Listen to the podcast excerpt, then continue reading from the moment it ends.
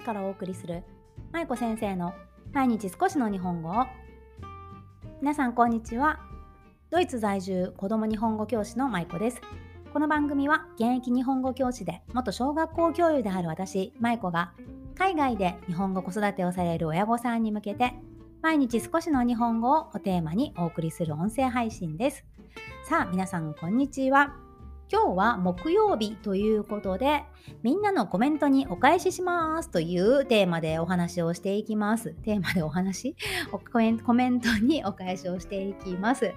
毎週木曜日は各週で子供向け配信、そしてこういった風にコメント返しの日というのをやっていこうかなと思っています。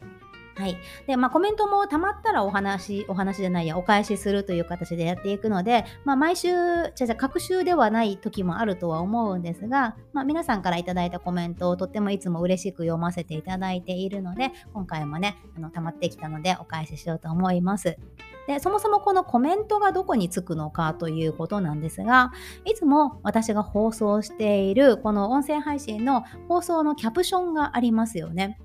私が今日の放送はこんなことですよっていうのを書いたあの文章のところね。で、そこの一番下の方に、ご感想箱、ご質問箱ということで、リンクを貼らせていただいています。で、こちらの方にいただいたコメントとか、ご感想とかご質問にお答えしていこうと思っています。また、時々インスタグラムの DM なんかもこうピックアップしてね、お話ししていくこともあると思います。はい、皆さんよかったらぜひお気軽にコメントをお寄せください。それでは今日はいくつかご紹介したいんですが、まず1つ目に第413回の学童保育の延長について考えるという回がありましたので、こちらの回に、えー、ありまして、こちらの回にいただいたご感想を読みたいと思います。ご感想とご質問ですね、これね。はい。はいこ先生、こんにちは。第413回の学童保育の延長について考えるを聞いて、そういえばこの9月から小学校に上がる息子の学童の案内が来ていないな、来ていないなと思い、こちらから問い合わせてみた結果、小学校内の学童や周辺の幼稚園で実施している学童どちらも入れないことが分かりました。舞子先生は保護者の方々と団結して市に、あの市、えーと、市町村の市ね、市に交渉されたということだったので、自分も問い合わせをしてみようと考えています。もちろん住んでいる市町市区町村が異なれば対応も異なるであろうことは理解していますが実際にどれぐらいのお子さんお子さんじゃない何人ぐらいの親御さんでどのように嘆願されたのか具体的にどんな行動されたのか教えてほしいです。私は現在専業主婦なので自宅なので自宅で子供の面倒を見られなくもないのですが通信教育を受けている最中なのと我が家は日本人家庭なので子供のドイツ語能力の向上や友人関係を築く上でも学童は行かせてあげたいと考えています。通信教育については、舞子先生のラジオを聴いているうちに自分もまた学びたいなと鼓舞されました。ありがとうございます。よろしくお願いします。ということでね、コメントをいただきました。ありがとうございます。で、こちらの方なんですが、まあ、結構具体的なお話になるので、あの、個人的にね、DM の方で、インスタグラムの DM の方でお返事をさせていただきました。はい。まあ、学童保育、いろいろと携帯も違うし、特にまあドイツと、あの、国外っていうのも全然違うと思うので、まあ、ちょっと、込み入った話というか、かなり個別の回答になってしまうので、まあ、こちらで取り上げることはしないんですが、ただ、この方が書いてくださっているように、まあ、あの我が家は日本人家庭なので、子供のドイツ語能力の向上とか、友人関係とか、まあ、社会性っていうことですよね。それを築くためにも学童には行かせてあげたいというところをちょっと皆さんにもお伝えしたいなと思って読ませていただきました。コメントいただいた方、ありがとうございます。ね、なかなかまあ学童っていうのもすごく助かる反面やっぱり時間が長くなると家で過ごす時間も、ね、なくなってしまうのでこのバランスが難しいなというお話をこの413回の放送でもさせていただいたんですがそれでもやっぱり子どもさんにとってはね友達と遊んだり特に現地語を磨く時間っていうのもね必要になってくるっていうふうに考えていらっしゃるみたいなので、まあ、そういった意味ですごく早くねあの学童が見つかればいいですよね。うん、なかなかねうちも入れなくって、まあ、あのその放送でもお話ししたんですけど、まあ、夫を含め町内の有志たちが 集まって、まあ、市役所とか町役場に行ったような話をさせていただいたんですがまあね、ちょっといろいろとやり方はあると思うんですが、ちょっとそこはま具体的なお話になるので、まあ、私の回答がね、あの参考になっていれば幸いです。はい。ということでありがとうございました。では続いて、第414回ですね。4月27日の質問回答編。まだ有料配信始める前だったので、こちら質問回答編の絵本の作者名もちゃんと読むべきというテーマのお話についてです。えーと、こちらの放送では私のフォロワーさんからいただいたご質問で絵本を読むときに著者とか役者役者の役をした人ね役者さんのお名前が日本語で書いてあるんだけれどそこも先生は読んでいますか？ということでご質問をいただいていましたで我が家では基本的に読むようにしていますという回答をさせていただいていますで、まあこのえー、この放送を聞いてのご感想をいただいたので読み上げたいと思います。今更ですが、ポッドキャストの著者名の回、拝聴しました。海外在住者は貴重な日本人の名前に触れる機会だと思い、私は読んでいます。上の子はローマ字で書いていても、この人日本人かな？日本人の名前っぽいよね？とわかるようになってきています。ご参考までに我が家の状況をシェアさせていただきましたということでね、あの、ご感想いただきました。ありがとうございます。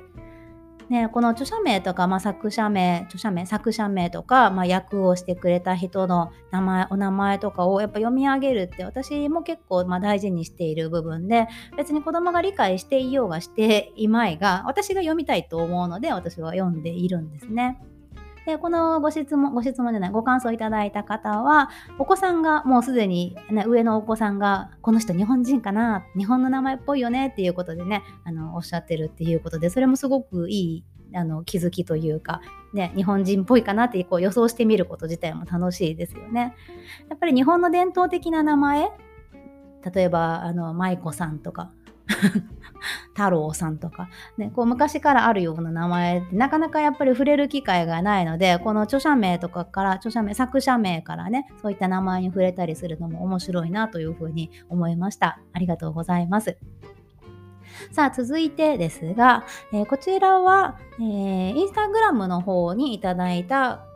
ご感想です。で、こちら、えー、と別に音声配信関係ないんですが、この前ね、私、インスタグラムのストーリーズにシェアした内容があって、そちらについてのご感想をいただいたので、まあ、ちょっとそれもご紹介したいなと思って今回取り上げてみました。先日、インスタグラムのストーリーズに何をシェアしたかというと、この前ね、うちの息子が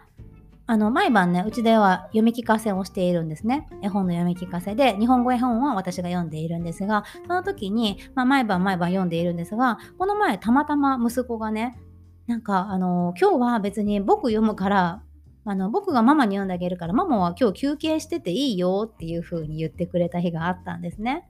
で、まあそれについて私の感想とか我が家ではどういう風にこうこういった状況を作り出しているかっていうお話を書いてみました。で基本的にあの息子は、まあ、時々こういう、まあ、調子のいいというか ね、嬉しいことを言ってくれるんですがその時は例えばのママに読んであげるとか今日はママ休んでていいよっていうふういうようなことをたまに言ってくれるんですね。でその時に私がどういうふうに対応しているかというとも素直に甘えるっていうのをまず大前提としています。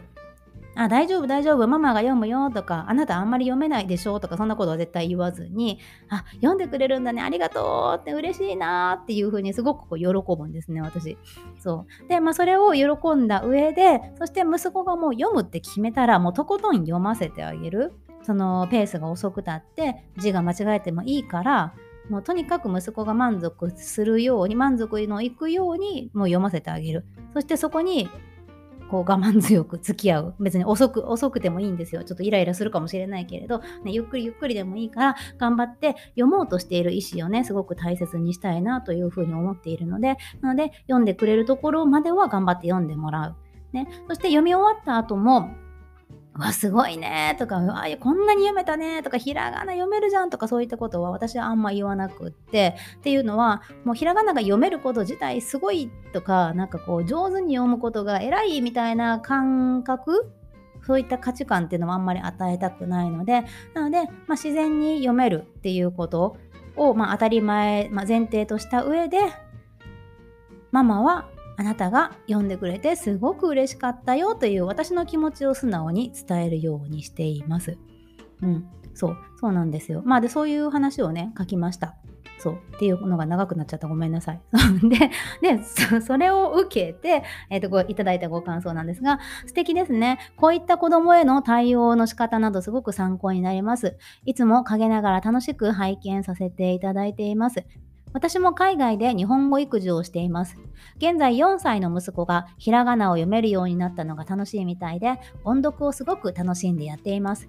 ひらがなを読める子が一人で読める絵本でおすすめはありますでしょうか？かっこ音読練習ワークみたいなのではなく絵本で何かあれば知りたいです。突然申し訳ありません。もしお時間がありましたらよろしくお願いいたします。ということでね、DM でメッセージいただきました。ありがとうございます。で、こちらについてなんですが、えー、ちょっと古い放送にはなるんですが、2022年、去年の12月15日に放送した第332回の放送の質問回答編で、音読の教材は何を使っていますか？という回があるんですね。第332回音読の教材は何を使っていますか？という回です。こちらの方で詳しくお話しさせていただいています。音読教材も含まれているんですが、絵本のご紹介もしています。例えば、えー、一つ挙げたのが、のんたんですね。のんたん。皆さんご存知でしょうか？あの可愛いうさぎちゃんのね。あの、のんたんの絵本っていうのはすごく文章も短いし、そしてひらがなで書かれているし、ストーリーがとってもわかりやすくって、子供にも負担が少ないと私は思っています。なので結構我が家では息子に読んでもらうときに、のんたんとか、あと、あれあれ、ミッフィーちゃんとかもそうですね。ミッフィー、うさこちゃん絵本とかもね、結構文章が短くてストーリーが分かりやすいという意味では共通していると思うんですが、まあ、そういった絵本を読んでもらうことが多いかな。うん。で、別に私に読んでくれなくても、勝手に息子が音読したりとかする時もあるので、なので、まあそういう時は、そういった、あの、ちょっとこう字の少ないもの、分量の少ないものとか、ストーリーが分かりやすいものっていうのに気をつけて、はい、えー、与えるようにしています。で、他にもいろいろとご紹介していますので、ので もしよければ、この第332回、音読の教材は何を使っていますかという放送をぜひお聞きください。ありがとうございます。はい。ということで、今日は皆さんのコメントにお返しをする回ということで、いくつか取り上げさせていただきました。今回の放送だけではなくって、その他いろいろと皆さん毎日放送を聞いてくださって本当にありがとうございます。で、この放送を聞いた中でご質問だったりとかご感想だったり、私とは考え方が違うなとか、まあそういったことでももちろんあの大歓迎ですし、皆さんがあの我が家はこんな風にしていますっていう事例でもね、あのさっきもありましたけどね、ご紹介していただけると、聞いている方皆さんの役にも立つと思いますので、よかったらぜひぜひご感想やご質問をお寄せください。今日のキャプションの下の方にリンクを貼っていますので、こちらぜひあの見てみてください。はい。ということで、今日も最後までお聴きいただきありがとうございました。明日は金曜日ですので、有料配信の日になります。明日はほっこり会を予定しています。はい。よかったら皆さん、ほっこり会ほっこり会じゃないや、有料配信の方もね、あの登録してみてください。少しずつね、登録者が増えてきて、とってもあの嬉しく思っています。はい、皆さんいつもありがとうございます。ではまた明日、え有料配信の方は明日、で、有料配信じゃない方はまた来週お会いしましょう。では今日も最後までお聴きいただきありがとうございました。まゆこ先生の毎日少しの日本語を引き続き一緒に頑張っていきましょう。ほなまたね。